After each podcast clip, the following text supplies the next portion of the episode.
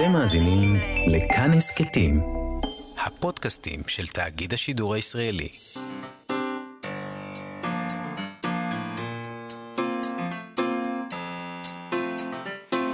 מה שכרוך עם יובל אביבי ומה יעשה לה.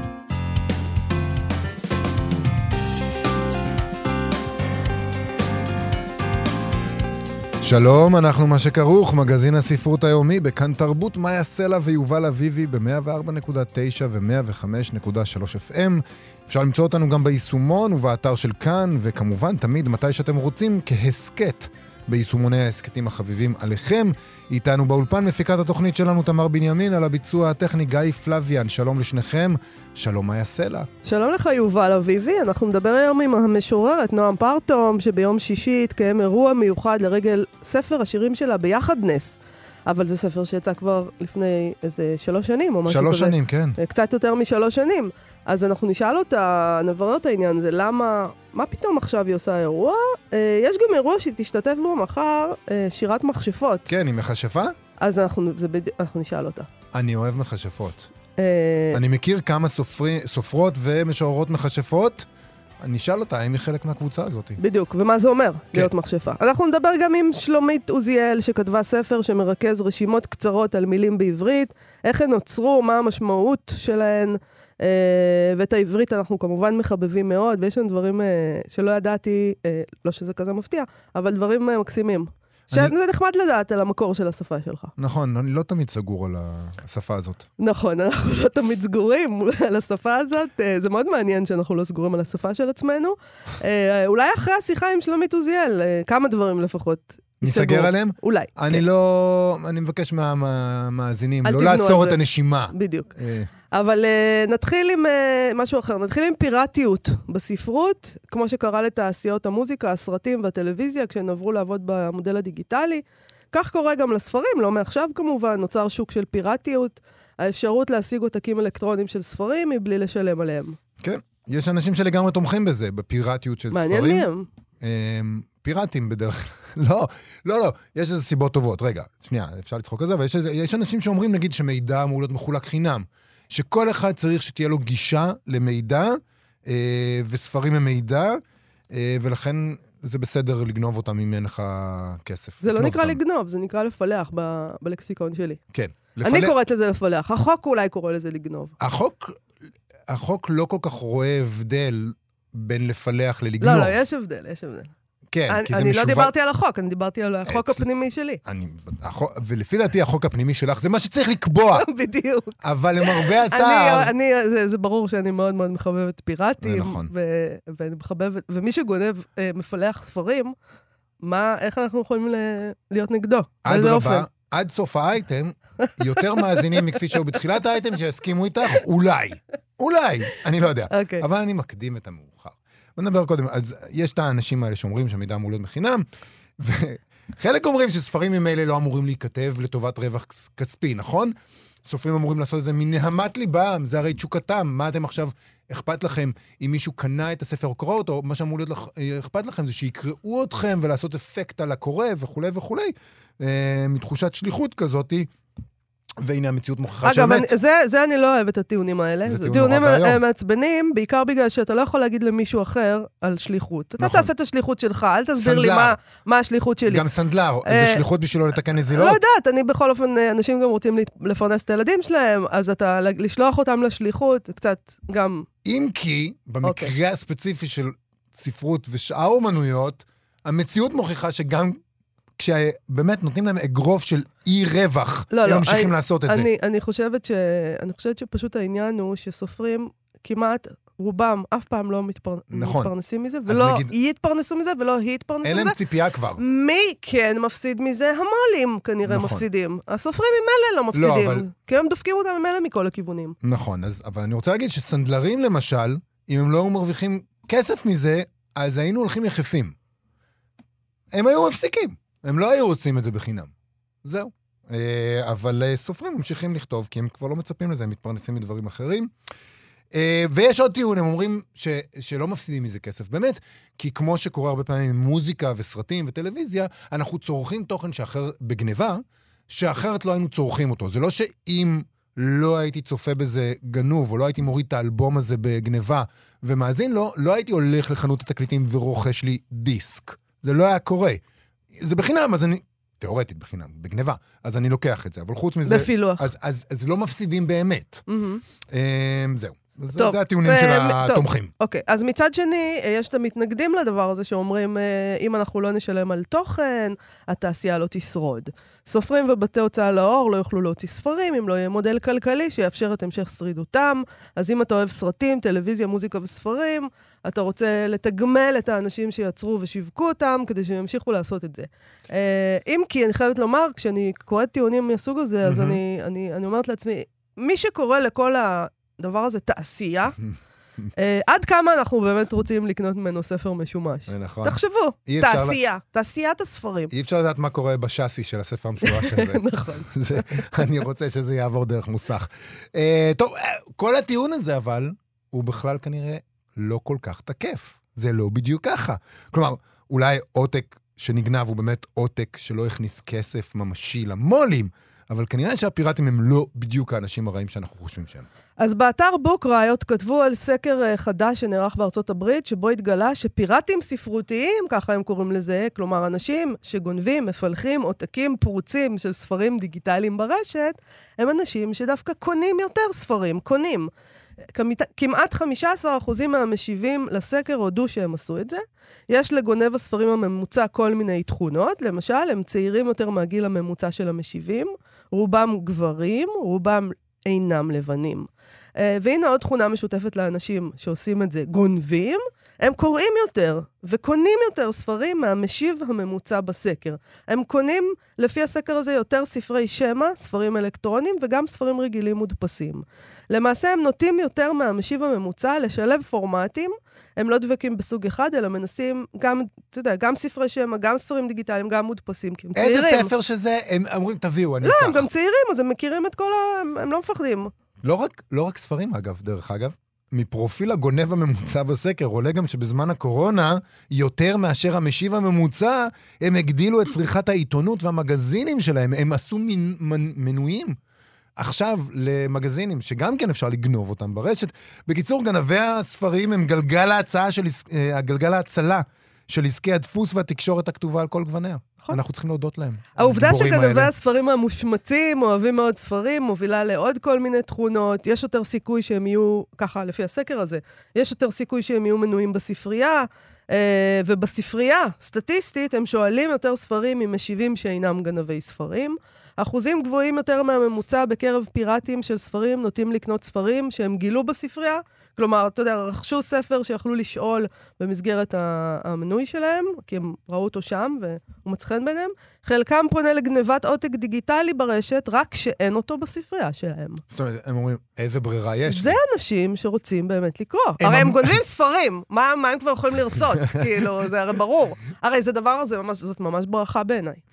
טוב, הפיראטים האלה, having said- all that, עכשיו... אחרי מגיע- שאמרנו את כל זה, אני הם מתרגמת. גם נוטים יותר ממשיבים אחרים בספר לכתוב המלצות על ספרים ולהשתתף בפלטפורמות שונות שבהן חובבי ספרים מנהלים דיונים. כלומר, הם בכלל מסייעים לשיווק של ספרים שהם אהבו. בכתבה הזו מצוינים אה, מחקרים, אמנם ישנים יותר, שהמסקנות של המחקרים האלה זה משנת 2013, אז אני לא יודע לא כמה זה כזה מדויק. ישן, כן, יובל. אבל כל כך הרבה קרה בשמונה השנים מבחינת לא פיראטיות. כל כך הרבה קרה. לא כל כך הרבה. תראה, אתה לא מקרה- גונב ספר כדי... אה, להפ... אז, אז זה מה שעולה. זה, זה, זה לא המצב שבו פעם, נגיד, אנשים היו גונבים... אה, אה, לא, מה היה? תקליטים, דיסקים, ואז אה, משכפלים את זה ומוכרים את זה בשוק כן. השחור, ואז בעצם פוגעים הם לך. לא מנסים לעשות רווח. זה לא זה, הם לא. קונים כדי לקנות, אה, הם- נכון. אז, אז זהו. נכון. זה לבן גם- אדם בודד, אולי הוא נותן לא- לאשתו גם. והם גם לא עושים את זה, כמו שאנחנו צופים אה, בסרטים פיראטיים, או רואים טלוויזיה בפיראטית, זה לא כדי אה, לא ללכת לקולנוע, או ממשיכים ללכת לקולנוע. ממשיכים לשלם על מנוי לטלוויזיה בכבלים או מה שזה לא יהיה. ממש... נגיד, אנשים יש להם אה, מנוי לכל מיני שירותי שמע, סטרימינג זה- של מוזיקה. זה כמו בקיבוץ, ו- כן. אתה, כל אחד אה, כפי יכולתו, נותן כפי יכולתו. אז אני אבל- רוצה לקרוא מלא מלא ספרים, אין לי כסף לכולם, אני, חלק אני קונה, חלק אני מפלח. גונב, כן. הכל לא. טוב. אה, אז בכלל, המסקנות של המחקרים האלה משנת 2013 מפריכות בכלל את הטענה שפיראטיות פוגעת במכירות בכלל, דרך אגב, לא רק על ספרים, גם על סרטים ועל מוזיקה ומשחקי מחשב וכל הדברים שאפשר לגנוב פיראטית ברשת. אה, אז הם אומרים, תשמעו, זה לא כל כך מדויק שזה פוגע בהכנסות של החברות האלה. תשמע, אני, אני, אני אודה ולא אבוש. אה, גם אם זה היה פוגע בהכנסות ובמכירות, אני הייתי עדיין מחבבת אותה מאוד מאוד. אה, אם היה לי כישורים מינימליים, אולי גם הייתי עושה את זה, אבל אין לי. אה, טוב. לא, זה פשוט, הייתי, מתה לגנוב, אבל uh, אפשר אני לא לגנוב. כמו פעם, שמפלחים uh, לחמניה ושוקו מהמכולת, ולא דרך המחשב, שהוא ישות מוזרה, שאף אחד לא חלום מבין שלי איך היא להיות עובדת. האקרית, חלום שלי. אה, אבל אין, אני- אין, זה לא אני יקרה. רוצה להגיד אבל פשוט, שאולי בתי הוצאה לאור צריכים אה, להריח את החומוס ולהשתמש בפיראטים, כי נשמע כאילו ממש חשוב לפיראטים האלה להיות חלק מהמאמץ הקולקטיבי של קריאת ספרים. אז אולי תשלחו להם עותקים חינם פשוט. אתה פשוט אה, ממשיך בקו הקפיטליסטי השטני שלך, כן. שאומר, בוא נשתמש בזה לטובתנו כן, כל הזמן. כן. אבל האנשים האלה מהדור הזה הם אנשים יש- יותר מתוחכמים כן. מ- מה- ממני. מהדבר השטני הזה שאתה מציע. הם לא אה, יותר מתוחכמים מהקפיטליזם, כל הדורות שבעולם לא יותר מתוחכמים מהקפיטליזם, הוא ידרוס את כולנו. אנחנו עוד נראה לגבי הדבר הזה.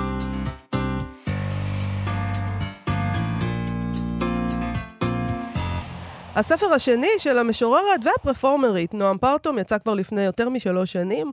הוא זיכה אותה בפרס ראש הממשלה, באהבת הקהל, אבל גם בשערוריות. הייתה ביקורת קשה אחת בהארץ, היה צנזור אחד אה, אה, של, של אחד השירים מתוך הספר, השיר "אכזבתי את" על ידי הוצאת הספרים שלה, הקיבוץ המאוחד. אה, אני אומרת את זה ככה כאילו זה כלום, אבל לא, זה זה לא. כלום. לא, זה, זה זה, סיפור. גם סיפור. כן, זה, זה עניין. נותר סיפור. זה עניין רציני, ולמרות שהיא השיקה אותו אז, כשהוא יצא, והוא ספר שהצליח מאוד ונמכר מאוד, היא גם ביטלה אירוע לכבודו שהיה אמור להתקיים אה, לפני שנתיים במרכז עינב. אה, כי כנראה הרסו לה את המצב רוח, הזמן עבר, פקדו אותה עוד צרות אה, באופן אישי ואת כולנו באופן כללי. כולל קורונה וסגרים, אה, ועכשיו, למרות הזמן שעבר, או אולי בגללו, היא החליטה לקיים את האירוע ההוא שבוטל אז במרכז עינב.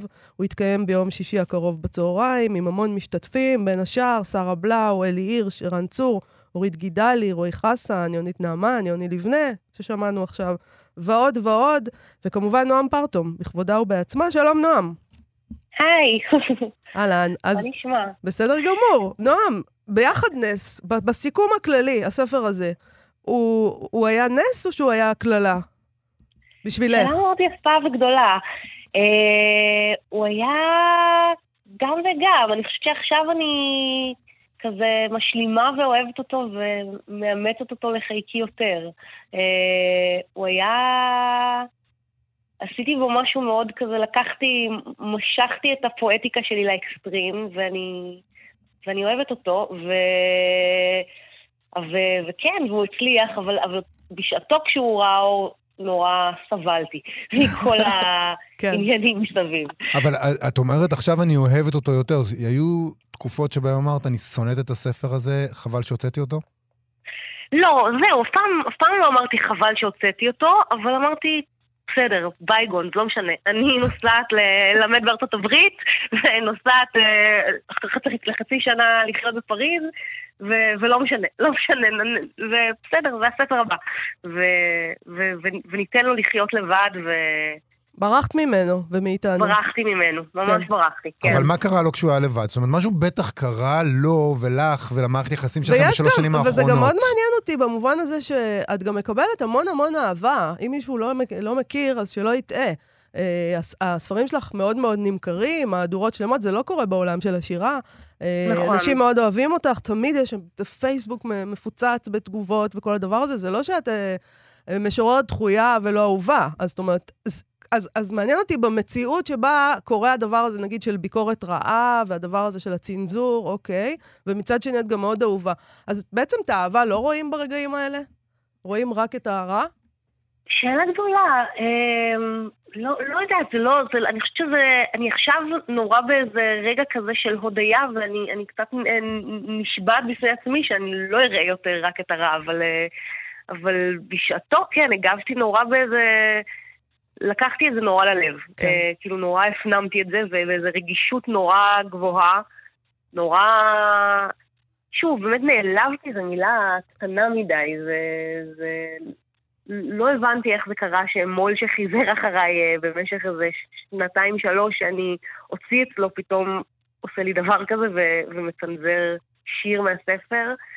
וכאילו הרגשתי בגידה מההוצאה, אה, וזה, וזה נורא הכיר את הכל אה, באותו רגע מבחינתי.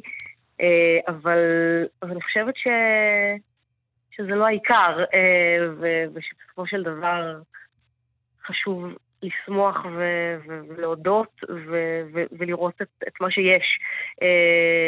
וזה, ובאמת, אם יש משהו שה... השנה האחרונה לימדה אותי, אז זה את זה, והאירוע הזה הוא בעיקר כדי באמת כזה לשמוח ולהודות. ו- ושוב, אבל לשאלתו של יובל קודם, זה לא שאני לא לחוצה עכשיו אה, מבחינת אה, מכירת כרטיסים, ומקווה שהכל בסדר, ורוצה כן. לדעת מה כל אחד קורא. כאילו, יש, יש עניין בכל זאת של לנהל את זה, ו... אבל כן, אבל, אבל, אבל בתוך זה, ווטאבר, אני זורמת. כאילו... גם וגם. בוא, בואי תקראי לנו שיר וגם. אחד, כדי שמי כן, שבמקרה לא שם לב בשנים האחרונות, יבין על מה מדובר. טוב, זה, זה השיר הכי קצר במובהק בספר, וערן צור הולך להלחין אותו, בגלל זה החלטתי לקרוא אותו, אין לי מושג מה הוא, מה הוא רוקח שם, אבל אנחנו נגלה. אה, והוא נקרא פריטי פרולטריון. בבקשה. אה, מעתה קראו לי פריטי פרולטריון, כל החסכונות שהיו לי ארגון. להיות פרילנסרית טוטל זה עול ששוקל כמו בטון. את נתונה לחסדי השוטף פלוס מיליון. תנועת הממון הנכנס איטית כמו הטון מקרטון, עד שהוא צף בעובר ושב כבר במינוס אסון. אז מעתה קראו לי רק פריטי פרולטריון, כי כל החסכונות שהיו לי ארגון. ואני פורדת את נשמתי לפרוטות הון סימבולי, שאפשר לרדד, לבצק ממשות ולאכול. זה הכל. זה הכל. אני רוצה כן. לשאול אותך רגע, אני תמיד תמיד רוצה לשאול את השאלה הזאת, אני חושב שאולי כבר שאלתי אותה, אבל אני אשאל אותה שוב, לא אכפת לי. אמ, תמיד אומרים שספרים אמורים לקרוא, שירה אמורים לשמוע, מחזות אמורים לראות על במה, וזה מאוד מאוד ברור איך שאת קוראת את זה, כי איך שאדם יקרא את הספר שלך, זה רק חלק מאוד קטן, וזה היה מאוד מאוד ברור מהקריאה שלך עכשיו. למה אין ספרי שמע של משוררים למה? בעצם? כדי שיבואו לא... לאירועי פרפורמנס, מה זאת אומרת? גם וגם. אבל, אבל מבחינות מסוימות אולי זה אפילו מאכזב שמישהו יושב בבית וקורא את הספר שלך ולא חווה את זה, ולא מבין בדיוק את, ה, את הג'אז הזה שניסית לעשות שם. כן, כן, זה נכון, זה, זה, יש איזה פער בין ה... בין הספר הכתוב לבין הביצוע שלו. אמ, ואנשים אומרים לי גם לפעמים, זאת אומרת, לאורך השנים, ש... ש... כאילו הביצוע שלי מלווה אותם והם קוראים את זה בספר והם שומעים אותי ברקע. אבל אני דווקא, מה שאני כן, זאת אומרת, אני התעקשתי על לפרסם ספרים גם כי, כי אני בראש ובראשונה אשת ספר ו- ומגיעה כאילו מהאקדמיה ו- ומהספרות, ו...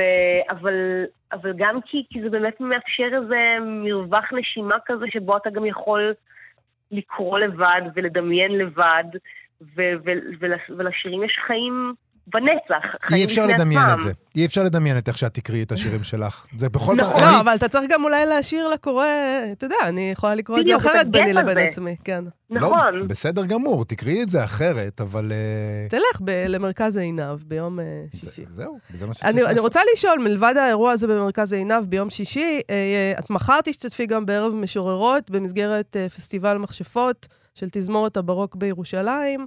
נכון. ומעניין אותי, את, את מכשפה? זו שאלה, אה, אני לא יודעת, אני, אני, אני מכשפה? לא יודעת, הם הבינו אותי כמכשפה. הם הגדירו אתכן ארבע משוררות מכשפות, זה מה כן, שהם אמרו שם. נכון, זה מה שכתוב. ערב כן, שירת כן, מכשפות.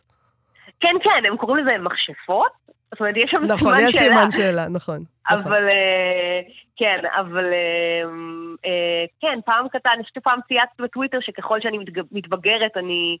אה, יותר מכשפה ו- ויותר עצמי, אה, אה, משהו כזה, גם, גם וגם.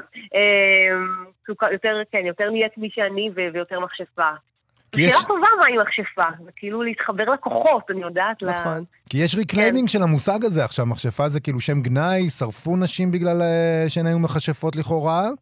ויש reclaiming של כל הכוחות, של כל הכוחות שמאורגנים בדבר הזה, וזה reclaiming נשי שמאוד מאוד הולם את התקופה.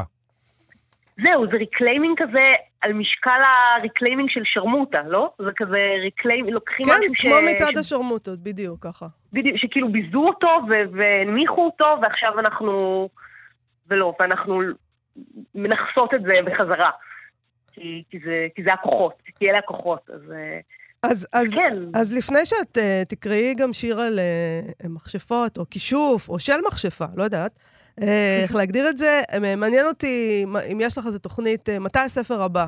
מה קורה שם? מה את רוקחת שם? כן, זהו, יש, יש ספר, יש כבר כתב, כתב יד, אה, ואני מאמינה שייקח לו שנה בערך אה, Mm. לקרוא מאור וגידים ולהגיע לעולם, אבל, אה, אבל יש כתב יד, ואני, זה באמת כזה עדיין לוודא ולהבין איזה, באיזו הוצאה לפרסם, או אם לעשות את זה עצמאית, או מה, מה הדרך הנכונה ביותר. אה, את לא תפרסמי אותו בהוצאת הקיבוץ המאוחד?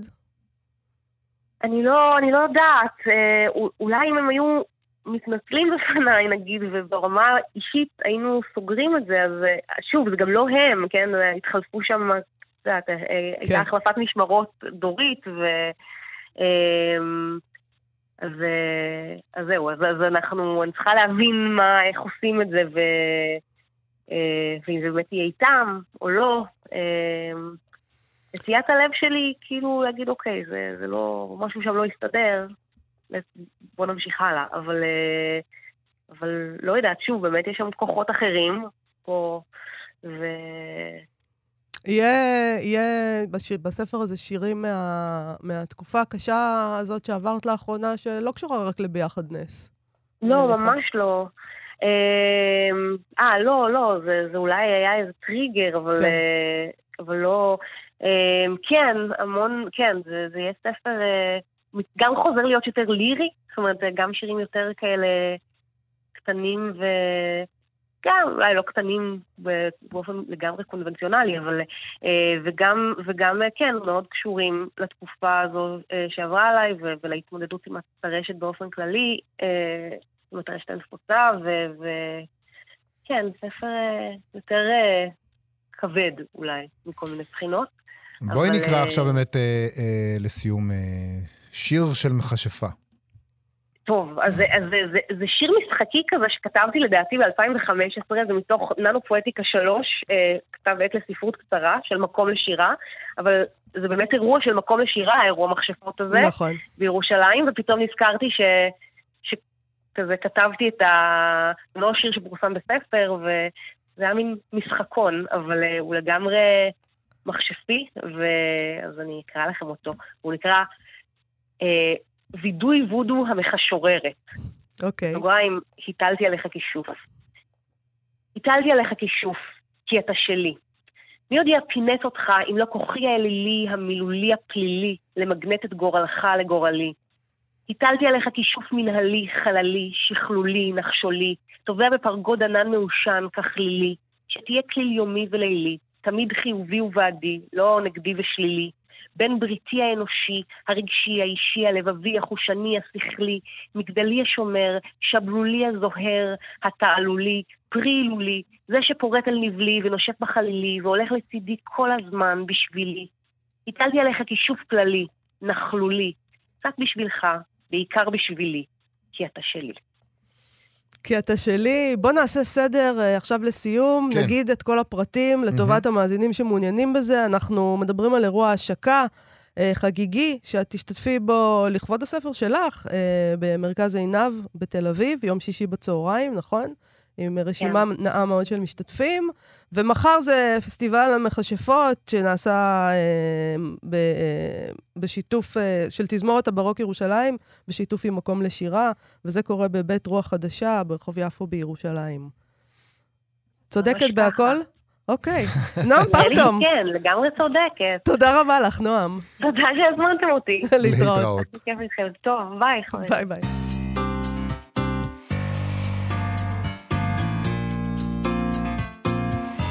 ביי. עכשיו אנחנו עם העברית. היא לא מה שחשבנו שהיא, או במקרים גרועים יותר, היא בדיוק מה שחשבנו שהיא. אה, באחד הקטעים אה, בספר מוציאה לשון, הפתעות מהמגירה הסודית של העברית, שלומית עוזיאל מדברת על ניקוד, או על חסרונו בעצם. זה נקרא ניקוד עזר ניצחון בנקודות.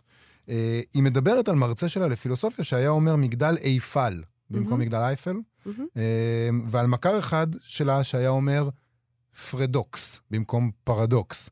ואני לרגע לא צוחק על האנשים האלה, שלא יבינו אותי לא נכון. כי מי שמאזין לתוכנית יודע שאני לא פעם ולא פעמיים הייתי בדיוק במעמד לא הזה. נזכיר לך, לא, תזכירו. לא מזכירים לבעל תשובה את ה... לא, אני לא צוחק עליהם, אני מזדהה. זאת בעיה רצינית נורא בעברית, נכון? כי למדנו הכל, חלקנו, למדנו הכל מקריאה בטקסטים לא מנוקדים, אז איך לעזאזל אנחנו אמורים לדעת איך אומרים את הדברים האלה? חשתי נחמה גדולה כשקראתי את הקטע הזה, אז הוא באמת מופיע במסגרת חלק בספר שעוסק ביחסנו עם העברית התקנית. יש שם גם גרביים, גם הגרביים מופיעים שם, מופיעים, לא מופיעות. אני לא, לא מוכן, וזה נעשה מאוד... פתאום אתה לא מוכן. תמיד זה לא הייתי מה- מוכן. מה זאת אומרת? עכשיו גם uh, כופפו את ידי אבל אתה יודע, האקדמיה. רק אנשים שמדברים בעברית תקנית לגמרי לגמרי יכולים להגיד, אני לא מוכן. אה, נכון. מה יש לך? ש- לא מוכן. טוב, בסדר. טוב, יש פה זה מאוד בגלל דברים. שזה נקבה, אתה לא מוכן. זה בדיוק, זה לך. מיזוגני. בוודאי. Uh, בספר הזה יש המון רשימות, הן עוסקות גם במקור של uh, מילים ובמקור של מטבעות לשון, בהשפעה על העברית משפות זרות, uh, מחשבות על עריכה, ניכרת בו אהבה גדולה לעברית שלא מתעלמת מהעובדה שהיחסים שלנו איתה הם, הם הרבה פעמים מגוחכים מאוד, במקרה שלי, כמעט תמיד, uh, וגם יש בו הרבה אהבה לספרות, הוא מלא מלא בדוגמאות מכל מיני ספרים נהדרים. נגיד ששלומית עוזיאל היא עורכת תוכן ולשון, היא בעלת הבלוג הקוראת הראשונה שעוסק בשפה, בלשון עברית ובעריכה. שלום שלומית. שלום, שלום מאיה, שלום יובל. שלום. תגידי, מאיפה העניין שלך uh, בעברית? כי כולנו, אז אני, מתי התחיל הרומן הזה? כי כולנו מדברים עברית, ואני כשלעצמי יכול להעיד על עצמי שהמון פעמים אני קורא משהו ואז אני מאוד מאוד תמה ואומר לעצמי, למה בעצם אני משתמש בביטוי הזה, אבל שם זה נעצר, אני לא הולך ובודק. אה, אז תראו, בתור אה, עורכת למעשה אפשר להגיד שזה חלק מה- מהדרישות המקדימות נניח, כן. והתמזל מזלי. כמי שעוסקת בשפה באופן מקצועי, שיש לי את ה, גם, גם את ההזדמנויות, גם את האפשרות, גם את הכלים, או יש לי האפשרויות והכלים, אם אנחנו הולכים לאופציה התקנית, אה, לעס- לעסוק בבלשות ובבלשנות וללכת בעקבות השאלות שמסקרנות אותי. ובספר הזה אני מקווה ש... אה, שהקוראות והקוראים יסתקרנו וירצו להצטרף למסע. ספרי לנו קצת על כמה מהדברים שגילית, כי יש שם כמה דברים מקסימים. בוא נדבר על חרסינה. בואי נדבר על חרסינה. אני חייבת שתספרי לנו על החרסינה. אוקיי, אז אפרופו החרסינה, אני רק רוצה לומר שבספר למעוניינים ולמעוניינות לעשות סט, אז גם יש זכוכית. שגם לה יש היסטוריה נורא מרתקת. אה, וחרסינה היא דוגמה קטנה וחמודה, חרסינה או חרסינה, שבעצם יש לנו כאן הלחם, כלומר חיבור בין המילה חרס לסין. כי אה, יש לנו פה בעצם כלי עשוי מחומר, מחרס, שהחומר הזה, החרסינה, יוצר לראשונה בסין, ואם נשים לב, שגם באנגלית, אמנם הכלי, החומר הזה נקרא רשמית פורצליין, אבל קוראים לו גם צ'יינה, נכון. שזה גם כן אומר סין. זאת אומרת, באמת, גם בעברית, גם באנגלית זה הולך בכיוון הזה. ואמורים להגיד, את- את אמרת את זה, הם אמורים להגיד חרסינה ולא חרסינה? חרסינה, כן, אה. אבל את יודעת. אוקיי. את, רגע, אני, אני רוצה להגיד, ל- לשאול משהו. נגיד, כן. אם את לא מדברת ברדיו, אוקיי? אנחנו מדברות בינינו, את היית אומרת חרסינה או חרסינה? אם את יודעת איך צריך להגיד. אה, אה, תראי, האמת שאני נורא שמחה שכאילו העלית את הנקודה הזו, כי אני מרגישה איזה, איזה הזדמנות להסביר את עצמי. אה, ש, שראשית אנחנו מדברים פה על דיבור, ואני לא קריינית ברדיו, אני עורכת של טקסטים כתובים, כך כן. שהעניין של הגייה... אני ממילא בעיסוקי המקצועי אה, פטורה ממנו במידה רבה, נכון. ואני, ואני יכולה להגות כרצוני. זה דבר אחד. עכשיו, מעבר לזה, גם כן ב, ב, בכתיבה, זאת אומרת, אני מחויבת לתקניות כאשר אני עובדת בעבודה, במשרד. כי אני תורמת במשרד. אמ, ובדרך כלל כשאני כותבת אה, בהקשרים אחרים, אז אני, את יודעת, כמו שבן אדם צריך להישמע, זה מה שנקרא כשירות תקשורתית, אגב, זה המונח הרשמי, שאנחנו רוצים להישמע, אנחנו נשמעים גם באופן טבעי בהתאם לסיטואציה. וכשהסיטואציה איננה סיטואציה של עבודה רשמית, אז אני נשמעת וכותבת. אה, אבל אה, עד כמה את מעירה לילדים שלך, נגיד, אה, אם יש לך, אה, או לאנשים סביבך, על הקרובים אלייך, על העברית שלך? את. בעד להעיר או נגד להעיר? אסור להעיר. לילדים? רגע, יובל, אני רוצה לשאול, לשמוע אותה. למה? בוא נראה, אולי מותר. אני. מעירה לפעמים. אני- אני אני מודה. מעיר רק לילדים שהם לא שלי. תראו, בעצם השאלה היא באופן כללי כמה אנחנו אנשים שנוטים להעיר על כל מיני דברים, לא? נכון. כאילו... כן. אה, אני, אני, אני מצמצמת את עצמי לל- ללקוחות, כלומר כשמשלמים לי על ההערות האלה ולילדים שלי... זה עצה ש- טובה. אני מעירה רק בתשלום, זה מעולה. ולילדים שלי שגם לא משלמים על ההערות וגם לא כל כך אה, מתלהבים מהן, אבל ברור, אה. נגזר גורלם, אין מה לעשות, זה המצב. אנחנו נותנים להם כל כך הרבה, מותר לנו לפחות גם להעיר כן, להם. לקבל סליחה. משהו גם לא בחזרה. נכון. אבל אני רוצה להגיד משהו, שאגב, טעויות וחוסר תקניות, את, יש בספר שלך סיפורים מעניינים על טעויות טובות מאוד. אה, טובות או לא טובות אה, נשארו, השפיעו עלינו. אה, כן, תראו למשל, האם... אה, זו, זו טעות שבאמת הייתה אה, די מזמן, זאת אומרת, היא כבר, היא כבר קיימת בתלמוד, כאילו, בתנ"ך. אנחנו מוצאים את, ה, את, ה, את השורש ואת הפועל לאכול, כן? כמו אוכל. כן. א', כ', ל'. אחרי זה מעניין, בנוסחים, בכתבי יד, של התלמוד כבר מופיע, אה, כתוב, יתעכל המזון במאב, זה משהו ממסכת ברכות, מתעכל במאב כתוב באלף, כן? כמו שהפועל הזה, כאילו, הוא, כאילו זה אותו דבר, כן? כן. אה, כאילו, ובסך הכל שייך לתהליך של האכילה, כן? עדיין. אבל איך אנחנו היינו כותבים את זה היום? בעין, כמובן. בעין, כן, כן. נכון. אבל זה, ובאמת, מהדורות מודפסות זה כבר אותו, אותו משפט מופיע, מתעכל במאב, מופיע בעין. אבל השינוי הזה מאלף אה, לעין, הוא בתחילתו בעצם היה סוג של שגיאה. מניין בעצם דברים חדשים באים באיזשהו מקום ב... Mm. אמ, אה, בהשפעת היוונית הייתה איזו תזוזה בעברית שהפסיקו להגות את העין, זה לא המצאה חדשה שלנו, זה, זה די ישן, זה ממש נידון שם במפורש. אה, אומרים למי אסור אה, לעבור, אה, לעבור לפני התיבה, זאת אומרת לקרוא בבית הכנסת, אנשים, קבוצות מסוימות של אנשים שאומרים עין כאילו זה א' ולכן יכולים להטעות את הציבור. זאת אומרת, כבר אז היה את הדבר הזה שאנשים לא אמרו, לא, לא הגו את העין הגרונית, הגו אותה כאילו היא... אה, כאילו היא א', והתוצאה אשכנזים, מה הייתה- לעשות? אשכנזים, בדיוק. אשכנזי קדם. ו- והתוצאה הייתה, אתם יודעים, בסופו של דבר, הכתב, הצורה שאנחנו כותבים מושפעת מאוד מהצורה שאנחנו אומרים. גם להפך, אגב, גם על זה כתבתי, אבל במקרה הזה, מכיוון שהשתיים נהיו דומות בהגייה, זה חלחל אל הכתב, ונהיו לנו גם אה, עיכול בעין, ודוברי שפה, זו אחת התופעות שאני הכי מוקסמת מהן אה, וכותבת עליהן בכל מיני מקומות, זה שכשיש שתי וריאציות של מילה מסוימת, אז הדוברים נוטים באופן לגמרי טבעי לתת לכל אחת מהן משמעות משלה. Mm. וככה באמת לאכול זה נגמר פחות או יותר בפה, ולעכל זה מה שקורה אחר זה כך. נגמר וזה במקום אחר. לא שמעתי אותך, סליחה. לא חשוב. אבל מה עם ה... בואי נדבר על הפוחלץ. יש גם פוחלץ. יש פוחלץ. הפוחלץ שבחדר. אה, כן, פוחלץ הפיל, או במקרה זה הגמל. אה, מה שקורה, שוב, אנחנו, אנחנו במקרה הזה מגיעים ל- למשנה, יש שם איזה אה, משפט שאומר, ה- הפוחלץ של גמלים טהור, יש פה איזה דיון על, ה, על מה, ש- דברים שהם טהורים ודברים שהם לא טהורים.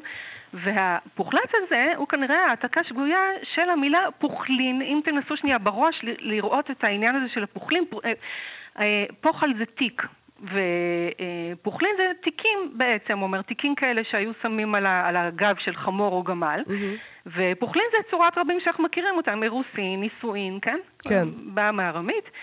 אה, פיטורין, אה, שלא נדע, אוקיי, אז... אה, אבל זה היוד והנון. אז היוד הם- והנון הזאת, שהן אחת ליד השנייה, הן נצמדו ככה, כן? כמו שקורה לפעמים, Mm. והבינו את זה בתור פוחלץ, אז פוחלץ שגמל, מה זה, האמת שזה קצת מוזר אם ננסה לחשוב על זה, אבל הנה היום יש לנו. אפשר לעשות פוחלץ לגמל, אין קצת שום... אה, גדול הוא יהיה. אני חייב, אבל אם אנחנו מדברים על תקניות וטעויות, את כותבת על גרביים. חייב לשאול על זה, ואני חייב להגיד שהופתעתי, כי בגדול, את אה, מביאה עדויות לתמיכה בלשון הנקבה. כן. ה- אני איתך. גם, לא, יצחק אבינרי, יד הלשון, מ-64, נכון? כן, איש, אה, תשמעו, גם איש חשוב, וגם בעניינים אחרים שמרן, לא, לא אחד מאלה שאתם יודעים, ש... שאלה שמחפשים חומרות מזלזלים בהם. אז מה את אומרת? את אומרת בנקבה? תר, תראו, אם נסתכל שנייה, מה שאומר אבינר, אני גם נורא התרשמתי מהציטוט הזה כשמצאתי אותו. אה, אגב, אה, כאילו, ה...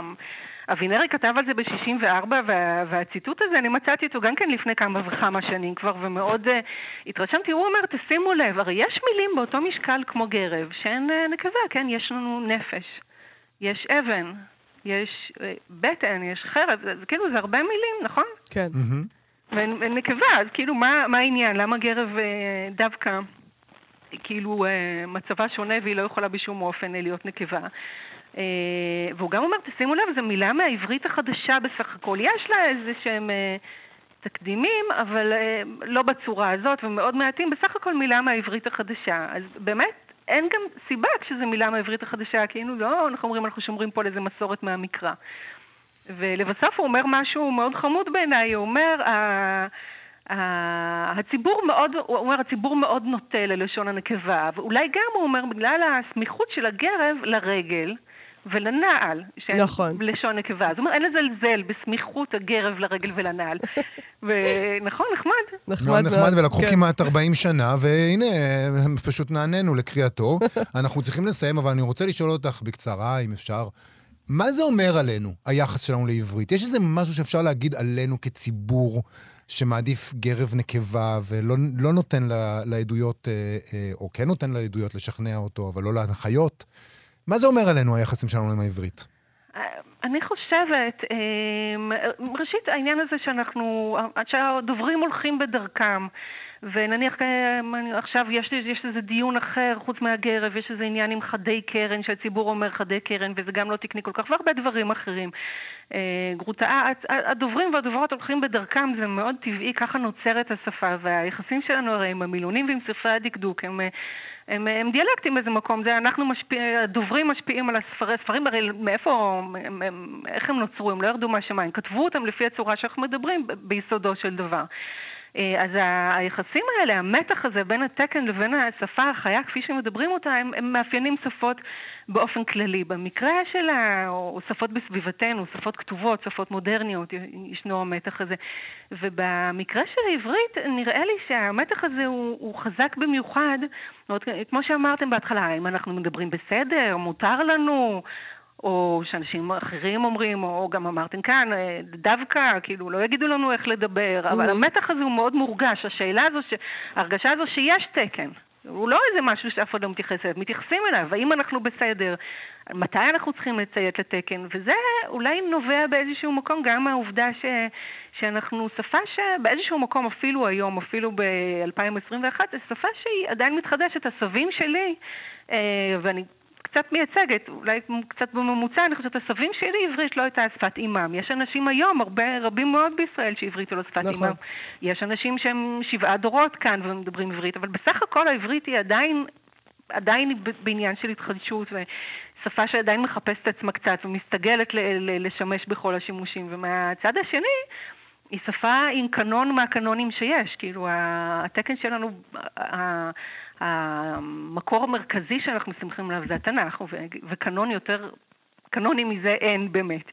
אה, אז המתח הזה, דרך אגב, הוא מופיע כאן. כל הדבר הזה מופיע כאן. ההתחדשות והמקורות העתיקים, מוציאה לשון, הפתעות מהמגירה הסודית של העברית. שלומית עוזיאל יצא בהוצאת עם עובד. ספר גם אחלה. מעניין, אבל גם כיפי. כיפי, מאוד. פשוט כיף לקרוא את זה, ויש, הרשימות הן קצרות, אפשר לדלג קדימה אחורה, תעשו איתו מה שאתם רוצים. תודה, תודה רבה, רבה לך. תודה רבה לכם, ביי ביי. ביי, להתראות.